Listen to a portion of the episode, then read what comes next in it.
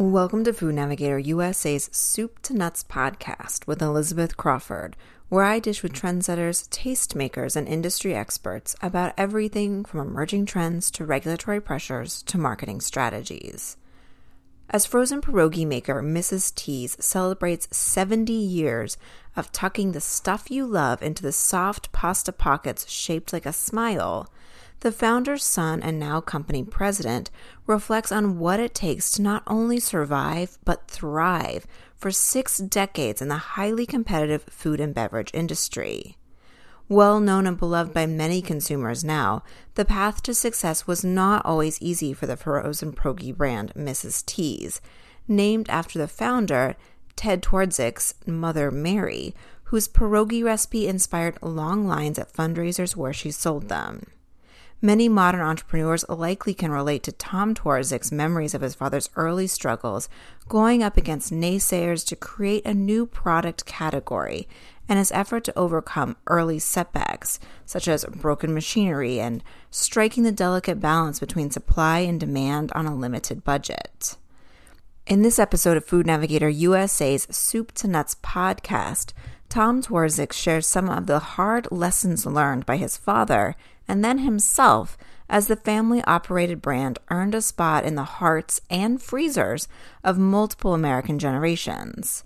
These include the importance of finding and listening to consumers, building and empowering a strong team, knowing when to let go, how to separate fads from trends, and marrying well lovingly recalling how his father proved wrong those who ridiculed him in 1952 for leaving a quote, good job in accounting to sell his mother's pierogies in a community where everybody made their own, Tom Twardzik describes his father as a lone wolf who created the frozen pierogi category out of thin air.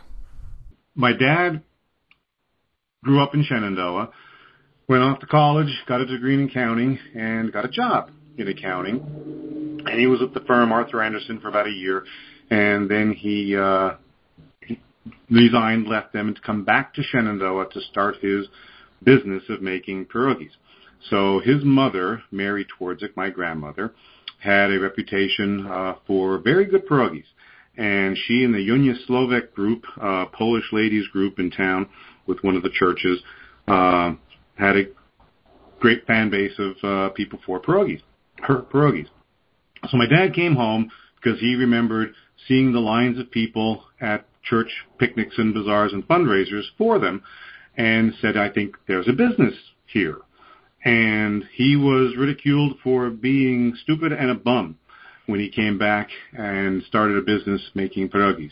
He uh, left a good job. Who does that? Why do you come back home to make pierogies? Everybody makes their own pierogies. There, nobody needs this, and uh, he had a lot of naysayers in the beginning, except for his immediate family who supported him.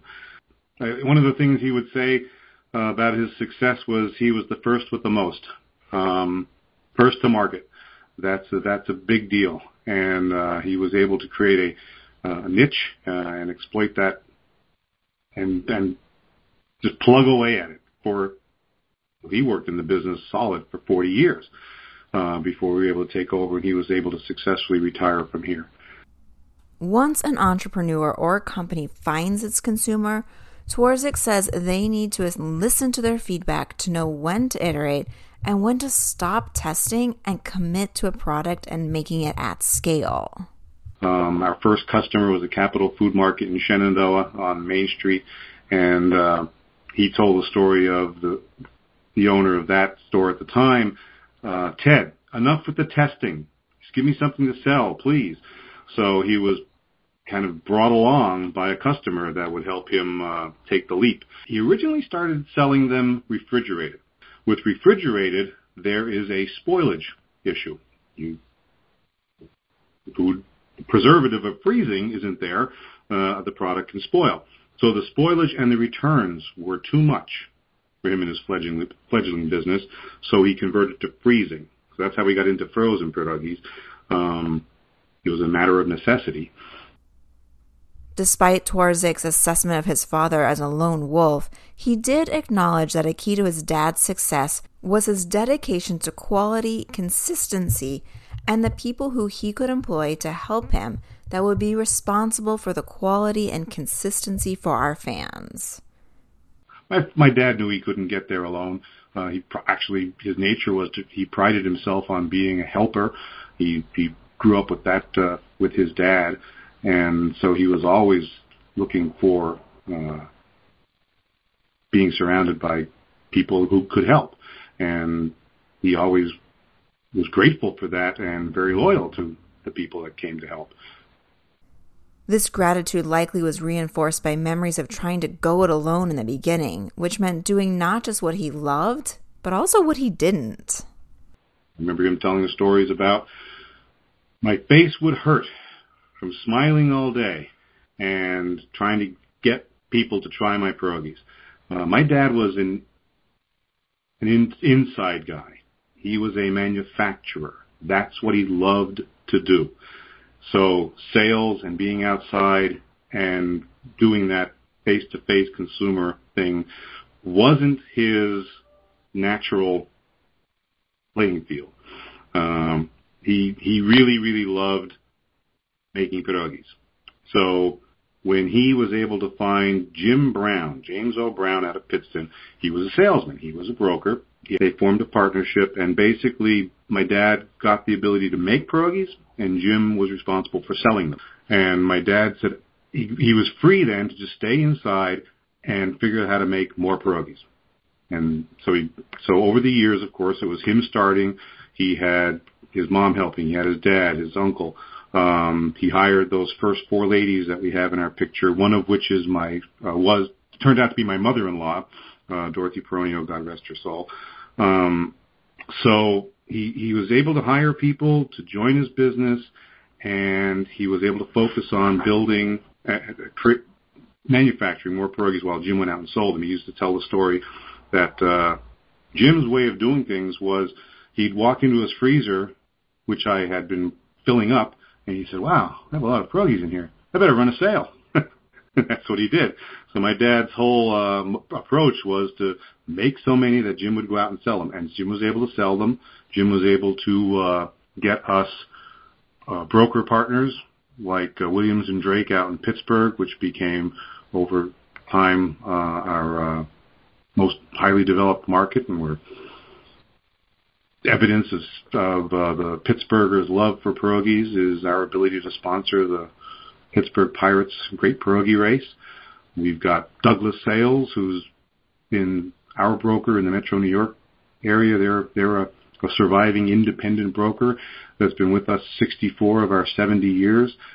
Twardzik says that he inherited his father's deep appreciation for his employees' efforts and dedication, which he said has allowed him to consistently deliver a consistent product, even during periods of upheaval, such as those experienced by most food and beverage players in the past three years, including strained supply chains, labor challenges, and a constricting economy. You're not going to be able to deliver that quality or consistency in that product and service to anybody beyond yourself uh, if you don't have good people. And as we talked earlier, my dad was always grateful and loyal to uh, the good people he was able to surround himself with.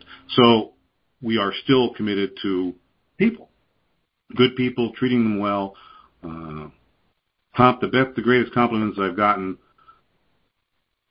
are when people who worked for decades with my dad uh, would say, I see your dad in that action you did.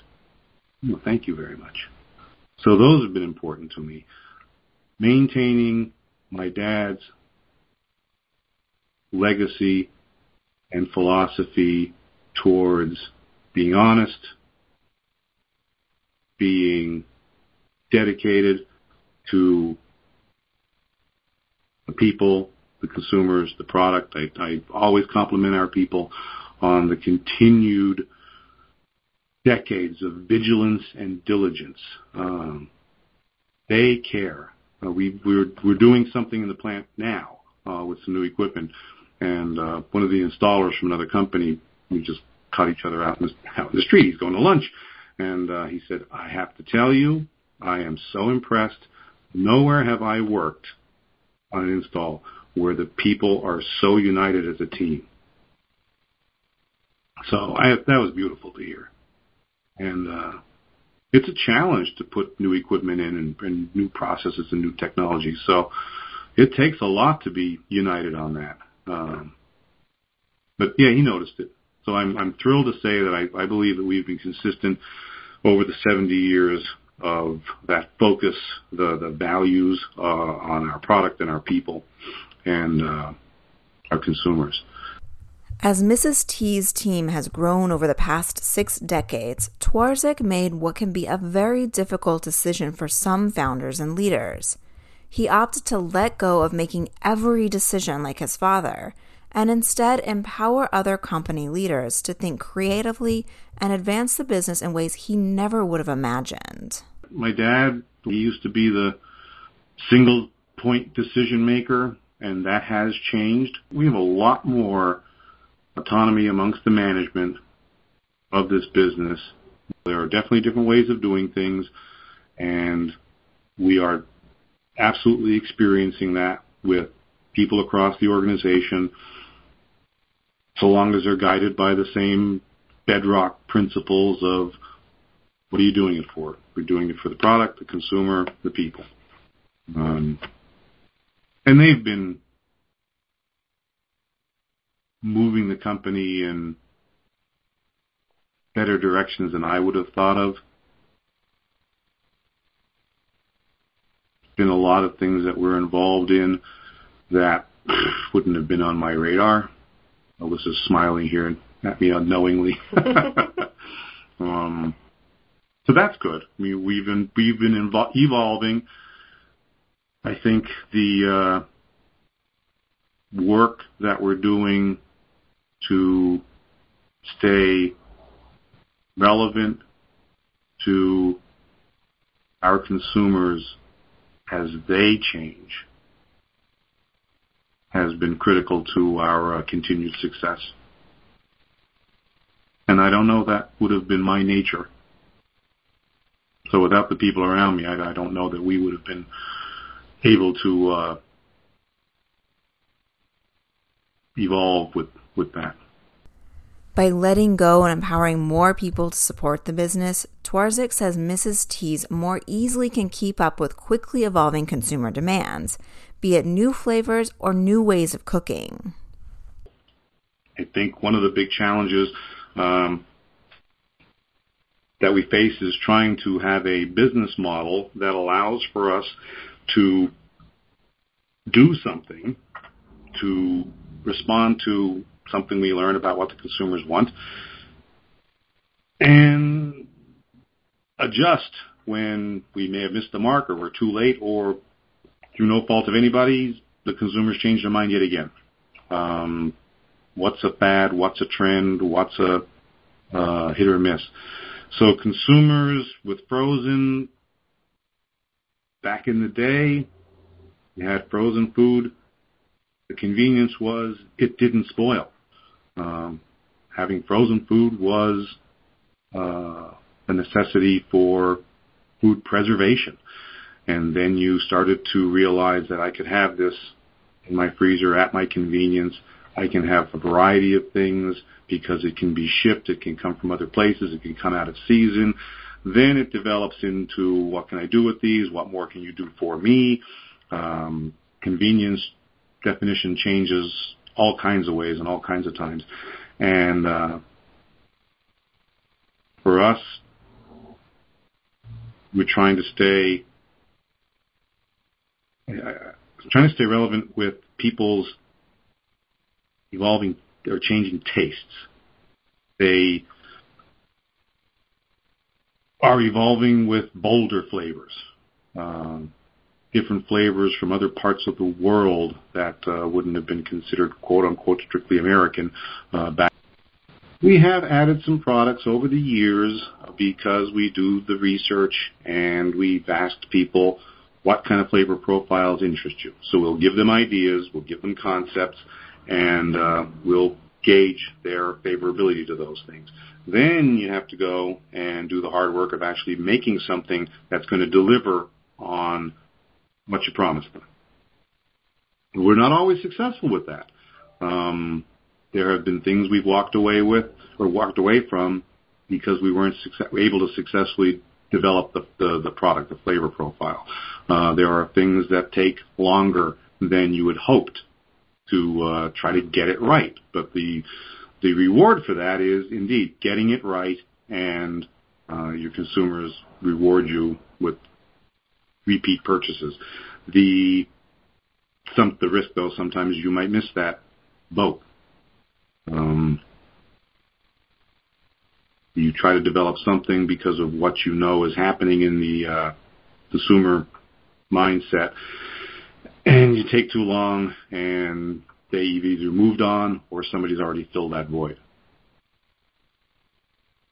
So we've got teen flavors that have developed uh, in our stable right now, and we've had more, and some have been discontinued. You're out in the market for a while, you think it's successful, it works for a while, and then all of a sudden, if the product loses interest and uh, you start to uh, lose sales, or you could be pushed out by something bigger. I, I think the number one uh, customer retention strategy is to have an excellent product. You can get anybody, you can get any product on a shelf. That just takes money. You can get anybody to buy something once. That takes money through promotion. But to get them to repeat purchase for a long time, that's the magic. Just as important as flavor and taste is keeping up with how consumers cook and the latest technology that they lean on in their kitchens. Twardzik remembers when microwaves first gained prevalence that his company struggled with the edges of its pierogies drying out and curling. Now he says the company also needs to think about air fryers, boiling bags, and other advancements that consumers expect when buying products. So trying to stay up with what people are doing, what they want to do, what they think, and or make the next best thing, the next big thing. It uh, it requires again diligence and vigilance uh, of watching what's happening, listening to your consumers, and then try to figure out how can I meet them where they're at. How can I, as a business, make something that's profitable for us to do that meets their demands, their wants, and now you might have a, you can have a successful business that way. An equally important aspect of the innovate and iterate cycle that is not talked about as often is knowing when to walk away. Twardzik recalls how his father thought Mrs. T's would be a conglomerate of brands across categories, not just pierogies.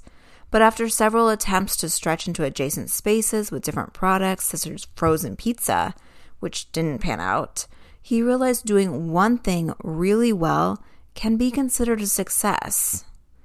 Innovating new products and expanding a business can be expensive. And because there are no guarantees that a launch or increased distribution will succeed, Twardzik stressed that successfully managing cash flow and carefully considering when to take on debt is essential to long term success. This is especially true in today's constricting economic environment. Manage your cash flow. Be sure you get paid cash flow is oxygen. Um, not about taking on debt and leverage, and that works for people. Sure, I can't say it doesn't, but it didn't work for us. Um, my dad started with he started with seventeen hundred bucks in his pocket, and uh, years into it, he was going to buy a truck. I mean, everything we bought was either made ourselves or uh, used uh, when he went to buy a truck. He went to the bank, and the bank said, "Why don't you go home and get your dad to sign for this?" And he didn't. He wouldn't do that. He ended up getting a loan from his brother John, my uncle John, and John loaned it against the wishes of his wife, my aunt Helen. But fortunately for my dad, John did it. Helen and John stayed together, had four wonderful children. Everything's great. Uh, my dad was able to pay back John, and John remained my dad's greatest cheerleader through uh, both their lives and the, and the, the, the business is history.